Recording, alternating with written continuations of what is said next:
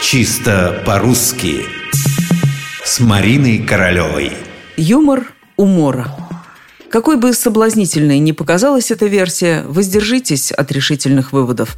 Для того, чтобы доказать, какие разные слова юмор и умора, нам достаточно будет всего двух словарей – толкового словаря Даля и толкового словаря иноязычных слов Крысина.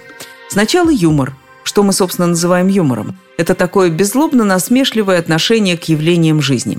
В искусстве, литературе это изображение чего-либо в смешном комическом виде.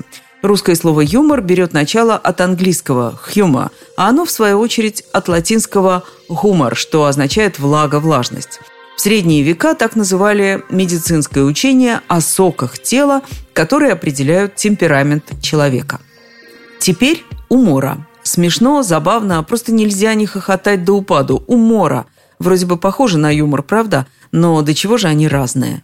Умора – наше русское слово, которое у Даля можно найти в совершенно неожиданном месте, а именно в словарной статье «умерщвлять, умертвить», то есть лишать жизни.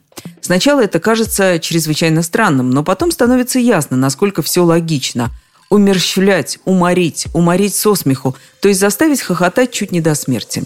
Уморенье, умор, что значило смерть, а потом уже и умора, хохот до упаду, то есть тоже чуть не до смерти. Уморительный случай, уморительный человек. Сразу становится понятно, откуда берутся все эти словосочетания. Ясно также и другое. Юмор и умора не могли происходить от одного корня.